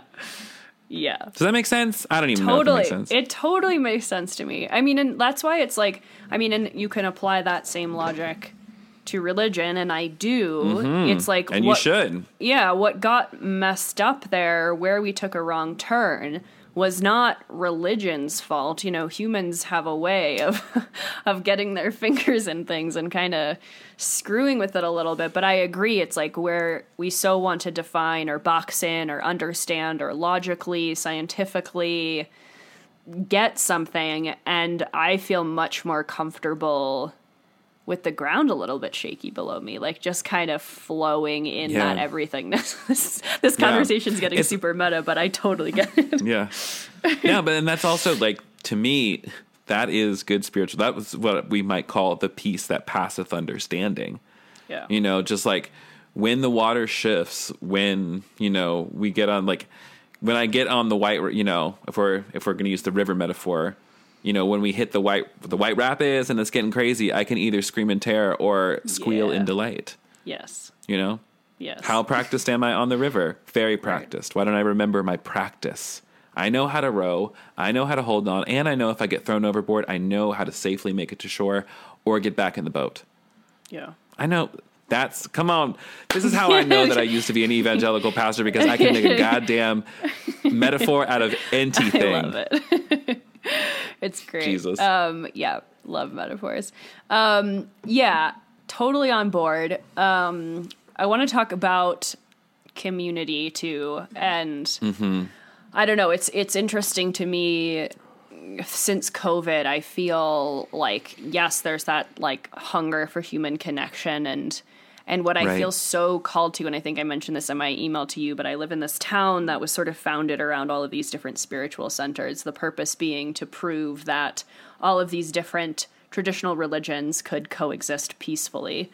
Um, so there's like this Car- Carmelite nunnery and like this Buddhist retreat and like Japanese Shumei and all these different um, uh, religions with direct lineages and it's really what called me to this area and I, I can see and feel viscerally that this town but i think the world in this way are you know um, are going through a kind of evolution and i think our generation is growing up and um, starting to use these practices and sort of like in you know hopefully with reverence and respect to the tradition but also in ways that are mm-hmm. accommodating of our current reality. And um, Right. and i i just it's so hard for me just not to like feel so good about and envision what it what it would mm. look like or feel like to have these spaces filled with like a new generation of like spiritual leaders. Um and i'm particularly interested in like the like the the ways the tradition like, like i just love what you're doing because um i think the the traditions that have gone awry were not the fault of the texts or the traditions themselves. It, again, was like the way that humans did it. So that reimagining of something, like the redreaming of the story, is so profound to me. Um, And I just really wanted to just like have fun talking to you about what you see in the future with that as well. Oh, in my wildest dreams, yeah, we're gonna. yeah. Let's do it. So I. So this is something I love talking about and thinking about because. I mean, I think about all the times in my life when I said, I mean, I'm only 31 years old, but there's so many moments throughout my life I, I've said, I didn't think that in my lifetime I would see X. Didn't think we would see a black president in my lifetime, which was wild. Why? Which is wild to think yeah. that that I thought that. Yeah. And then also we wouldn't, you know, there's a bunch of firsts. Like we got same sex marriage on the day my brother was getting married. So I'm just like, oh my gosh, how Yeah. beautiful. yeah. Um, So there's all so I like I'm so done thinking on those terms of like we might not see it in our lifetime. I'm just like, why not? We might see it in our lifetime. Why don't we just fucking Yeah. try? I, And so Yes. there is a whole lot of us out here, like a lot of my friends who are like getting like, you know, getting their seminary degrees and like, yeah, I'm not doing the church thing anymore. Like, we got to figure something else out. yeah. Um, I truly envision a large uh I think it's going to start off with like larger gatherings, but I think once we gather together in large spaces and start figuring out where we are, I would love to see communities that are basically organized religion, organizing around the right thing. Yeah. And maybe that means that you're going to found like found a Christian community that is very, you know, very Christocentric and just you to do the right things and that's your whole lane. Is that you're just really really really good Christians. Um, or maybe that means you're going to start like I, my vision, I want to start a community that is super interfaith on purpose. yeah.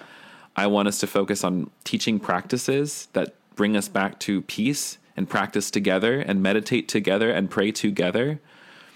Um, I want whatever building we happen to do to be a community center where people can get the help that they need, that people can rent out and use for different things, that people, uh, you know, we can maybe we can start a preschool or some shit. I don't know.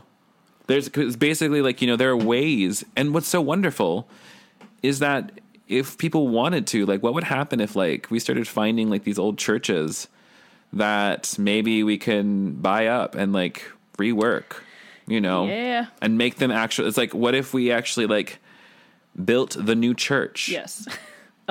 And for me, it's like, you know, we can call it Christian, non-Christian. I don't give a fuck what we call it because like the, the name is not important. The Yeah. important, like the idea I have is like, we because the thing the thing that I'm so passionate about is like once we do the inner healing thing, everything else just makes fucking sense. it's like, well, of course, like, all right, guys, we're going to, you know, we're in this community. Uh, how are we gonna like help? We have a lot of homeless friends. What are we gonna do to help them? Yeah. How can we help them? How can we figure this out? Yeah. You know? Yes. And like, you know, how like my my ideal thing is like I want people to come together. I want there to be some kind of really interesting teaching. I want there to be some kind of musical moment, whether it's people singing a song. Like the song I've been stuck on is Crowded Table by Brandi Carlile. I'm like, that's the most lesbian, queer, gay shit I've ever heard. Like, of course, lesbians would all sing about wanting a house with a crowded table. Yeah, yeah. And that's what I want. yeah. You know, I want I want a lesbian boat trip full of people. You know, I want it to be interesting. I want it to be evocative, and I want people to just like become friends with one another. I don't want to like start small groups and have people like if you if you want to start start a little book study, sure, go do it. Yeah. Go do whatever feels good. I don't care. Yeah. I just want you to. My question is, is is like, what do you need? Yeah. And so, I, and also then it's just like, okay, so like, let's pool our resources if this is doing good for us. Um, and then I want to take that kind of blueprint and then teach other people how to do it. You know, I want to find people who are like really, really good teachers. And the thing about it is, I think the people who are the best teachers are the people who just keep their practices Right. like the whoever the pastors of the future they are spiritual practitioners you know they're not teaching people like you know how to fix their sin in two steps they're teaching people how to let go of their suffering Yeah. through daily physical practices which are daily sacramental practices Right. and then Yeah. and then like we actually start like figuring out like how like once you start there we truly can figure everything out like the reason that churches do not care about the earth is because they do not care about themselves you want people to care about a fucking tree when you don't even when they don't even care about their own bodies Right. Impossible. and so yeah and so that is why like when you see yourself as inextricably linked to the suffering of the world which is the heart of compassion in christ yeah. you then become motivated to heal yourself so as to contribute to the healing of the wholeness of the world. Yeah. Yes. Your suffering is just as important as that tree. Yeah. Amen. Yeah, and I I think it's such a beautiful you know, what I find what I take a lot of issue with, especially in the sort of like more new age spiritual community, is this whole idea of like transcendence and like leaving the earthly plane and I'm like I don't want to do I want to be more embodied here and I want to take the spiritual realm and I want to put it here and like that's why the idea of like a church or a temple or like the physical tangible A coven, if you will. yeah, that contains this energy. To me, it's just like orgasmically appealing um, because it's Yes. real. It's like that's where we are humans. Like that is- Mm-hmm. there's something beautiful about that and limiting about that. And I'm here to like, how do I become Mm-hmm. a spiritual human? Not how do I descend, uh, transcend my humanness? You know, like there's a beauty in Mm-hmm. No, it's like how do I live?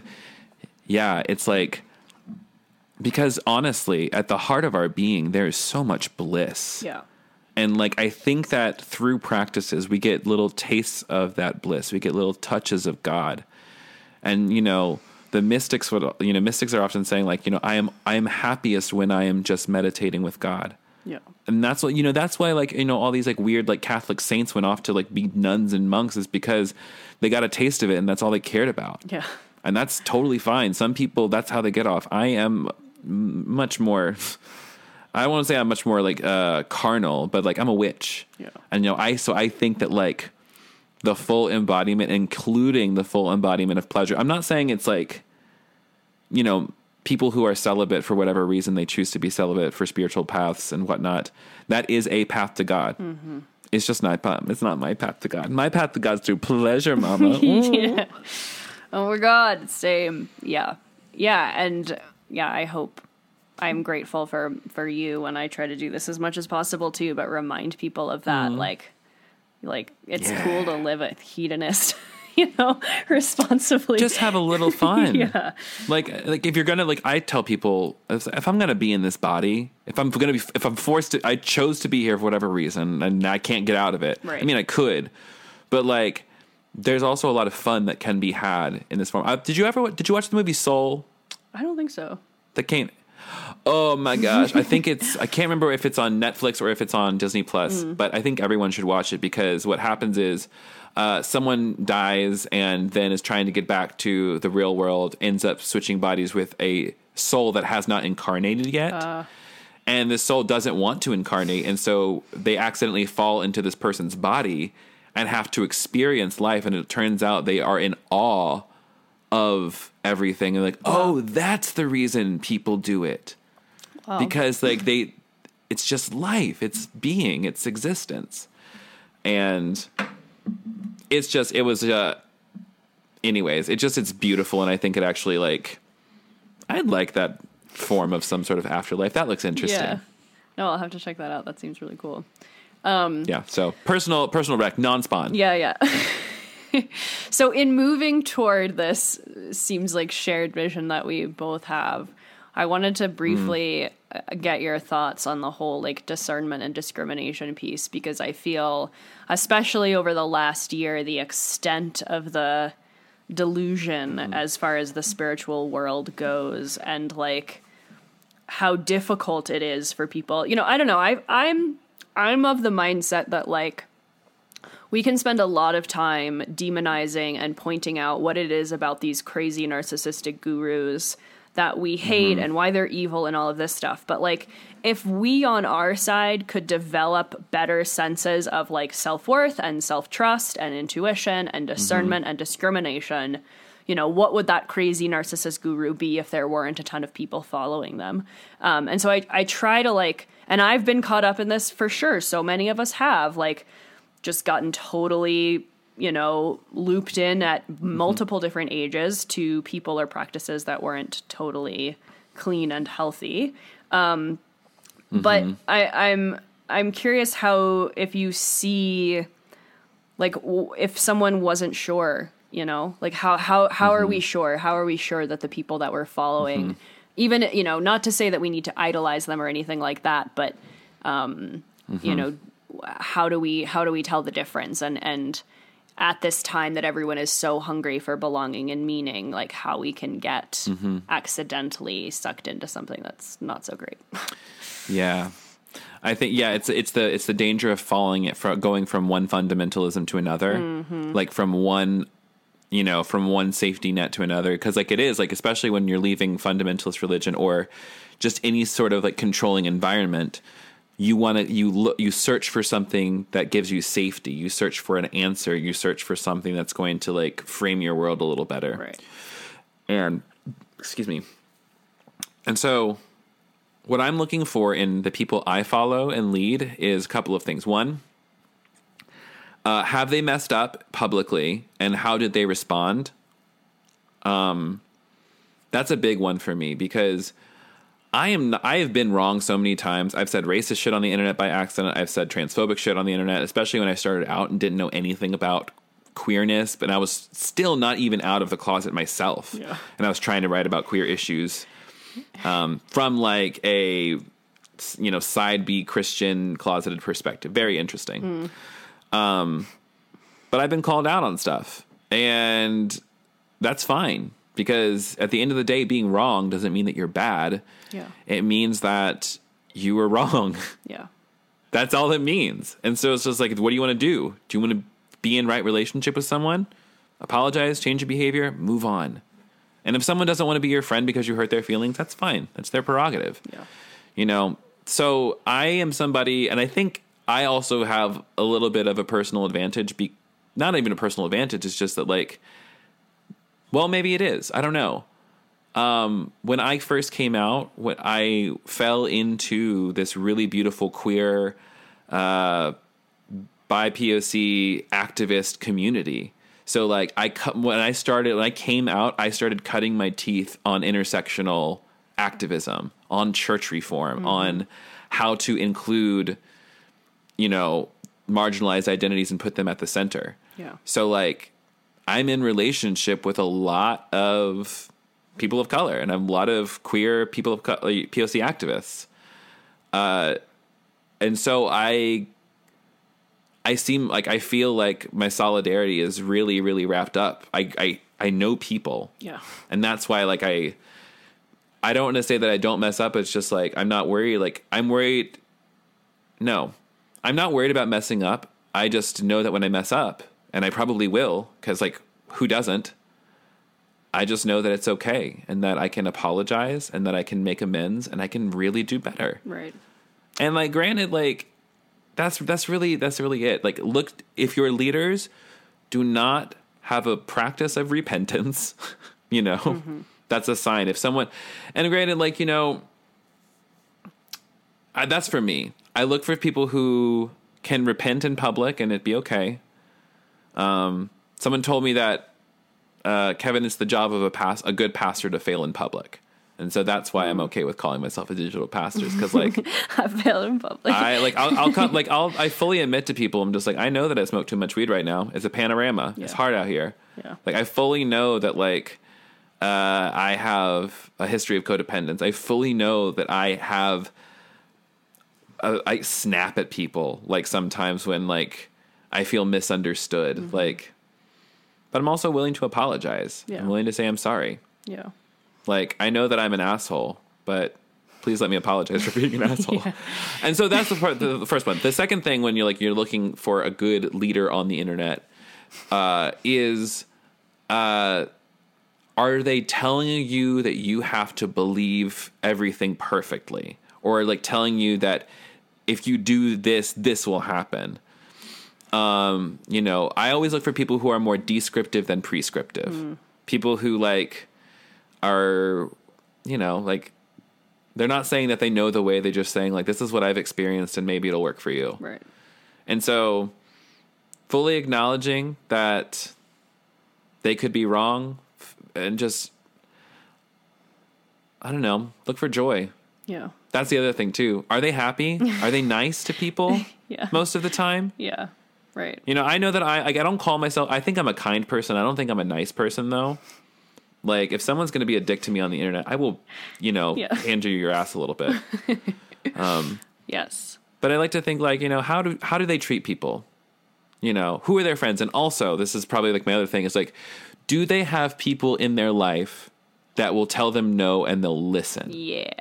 That's something Yeah. for me is I have people in my life who can tell me no and I will listen to them. Right. Or at least tell me you need to reconsider this and I will listen to them. you. Yeah.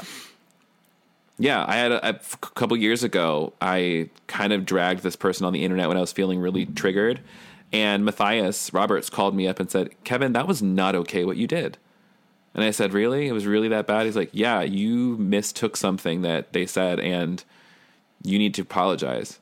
Yeah. And I'm like, "Okay, I'll do that right now." And I did, and I sent the person a DM, and I also put it on Twitter. I said, "Hey, yesterday I did this, and this was wrong, and I am sorry that I did something while I was triggered." yeah. And that was the end of it. Right. Right. You know, it's like I also have my friend Miles who told me one time, like, "Hey, uh, I think you're smoking a little too much weed, and you need to not smoke weed when you're presenting uh, in public because uh, you're not as sharp, and you have a really good message. So please, you know, if not for your sake, for the sake of the people that you're presenting to." I was like, you know what? That's real. Yeah. And so like being able to like get feedback and not see it as it's not a mark against my self-worth. Right. My self-worth, excuse me. It's just a comment on my behavior. Yeah. And I can choose to do with that whatever I want. Yeah. You know, if I want to smoke every single fucking day and for a presentation, I'm allowed to do that. Yeah. As long as I as long as I know what I'm doing. I sort of love it. Now, granted. so yeah, and that's the thing. It's just like if I want to do that, I could, but I Yeah. also, I really want to love and serve people, and if that I can serve people better by not showing up stoned, Right. great. Let me do that. Right. Right. And just meeting know? ourselves like where we're at at any given time. I think the worst thing we can Yeah. do, it's like if you're punishing yourself because you don't love yourself enough, like that is not the right strategy. Exactly, like- this will Yeah. pass Ex- when it extend your compassion. Yeah, exactly. Um, we can't. It'll pass when you extend your compassion to it and say it's okay. Yes. It's okay that you want to do that. Yeah. Yeah. Just like, do you want to do it right now? right. Yeah, and You I know, it's like I think about it all the time. It's like, Kevin, it's fine that you want to go down to the bathhouse right now and just have sex with a lot of strangers. But it's also a panorama and COVID and like do you want to do that right now? No. I don't. right. Not really. Yeah. Yeah. I uh and I think too we would just like be a lot better off if we understood that we do not have to idolize people in order to learn from them.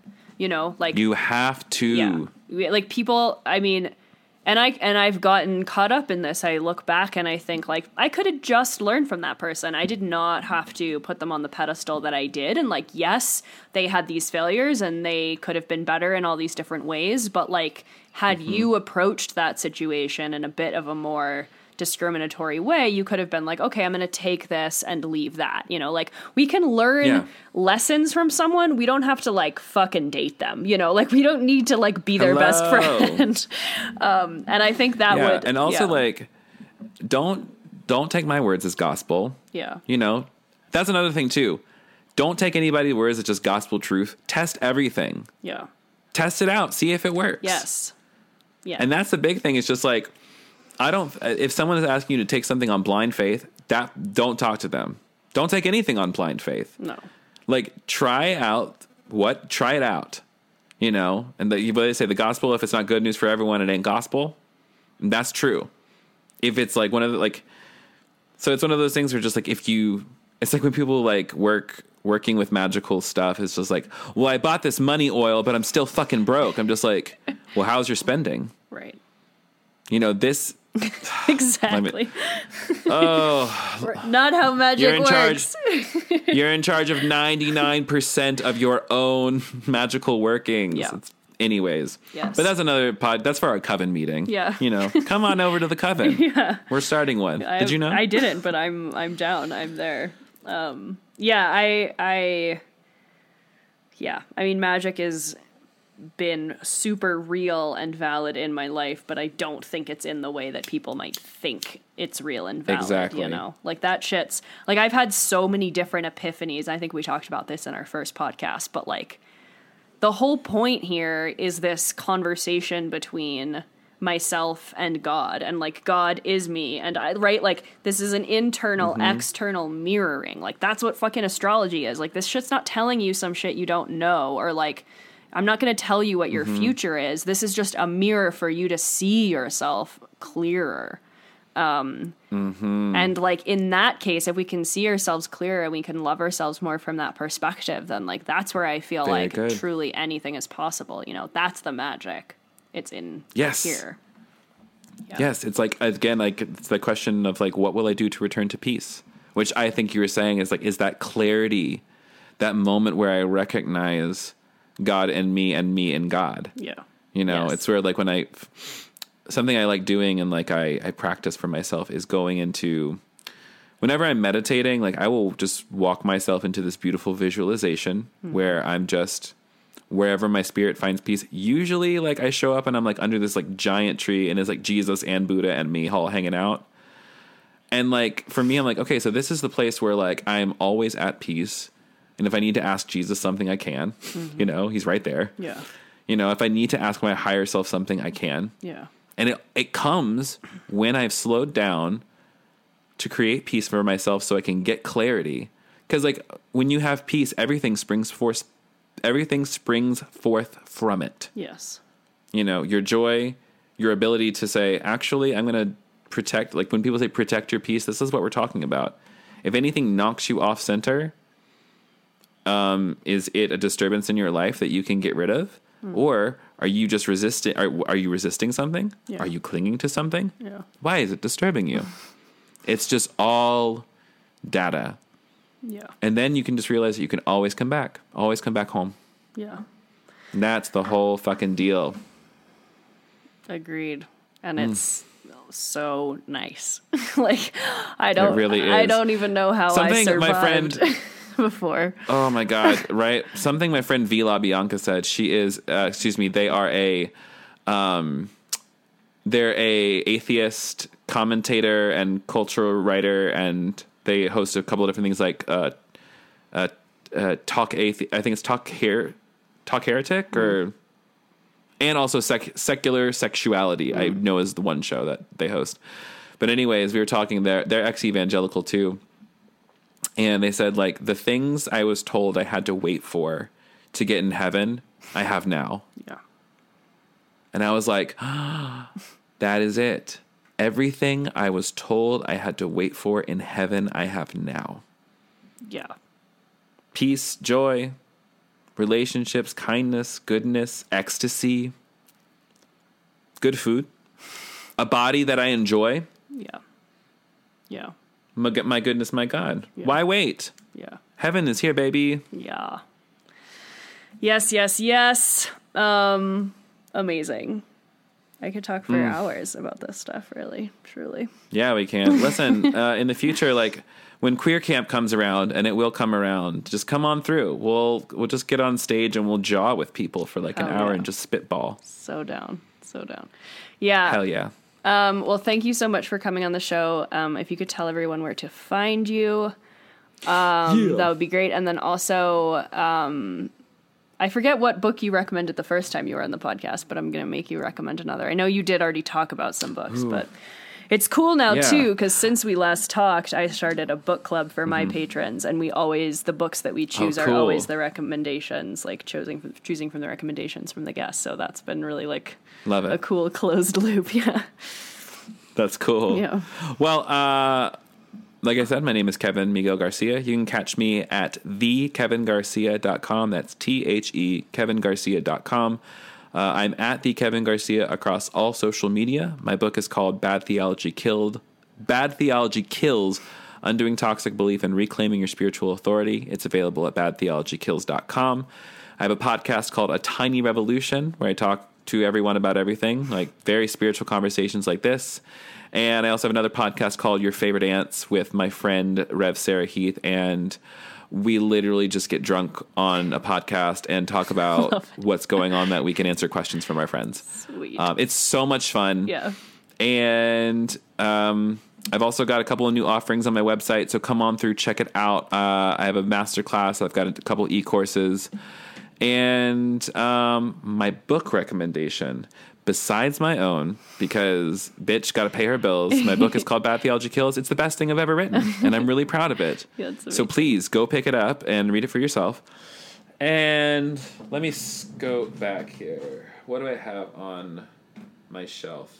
Oh, um, I want to recommend two books. 'Kay. First one I want to recommend is "I'm Still Here" by Austin Channing Brown. Uh, Austin is a black woman writer, and she's talked about this book. Um, this hit like New York Times bestseller. Uh, it's been endorsed by Glennon Doyle and Lecrae and Jen Hatmaker, and plus like um, who's that stupid bitch? Um, who does Goop? Oh, What's her yeah, name? Gwyneth Paltrow. Is that her? Yeah, I think Gwyneth Paltrow or one of them. Like it's a part of their book club. It's it's all over the place. And Austin's a friend of mine, and I love this book. is like really really good, especially if you are a white person trying to like understand Yeah. the plight of what white, or excuse me, what what black women specifically have walked through. Um, and I want to recommend.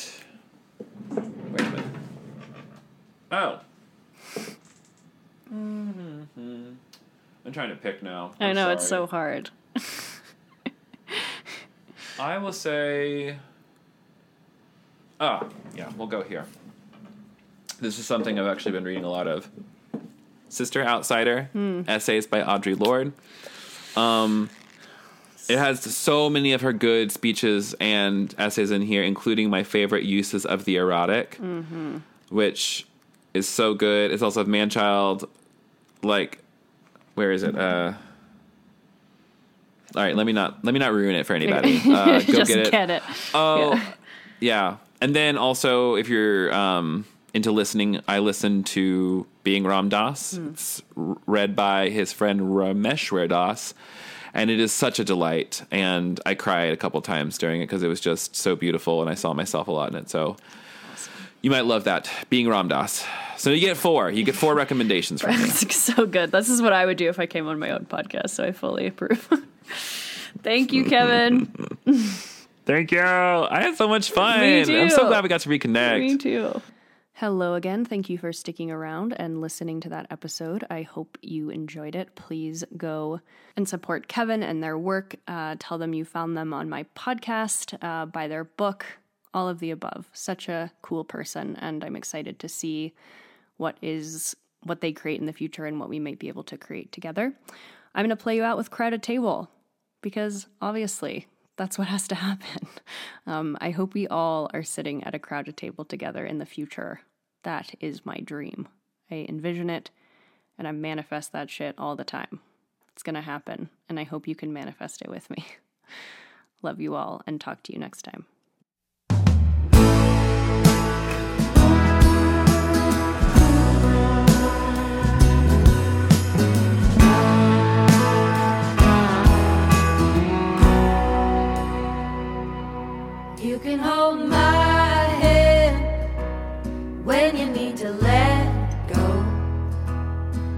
Can be a mountain when you're feeling valley low.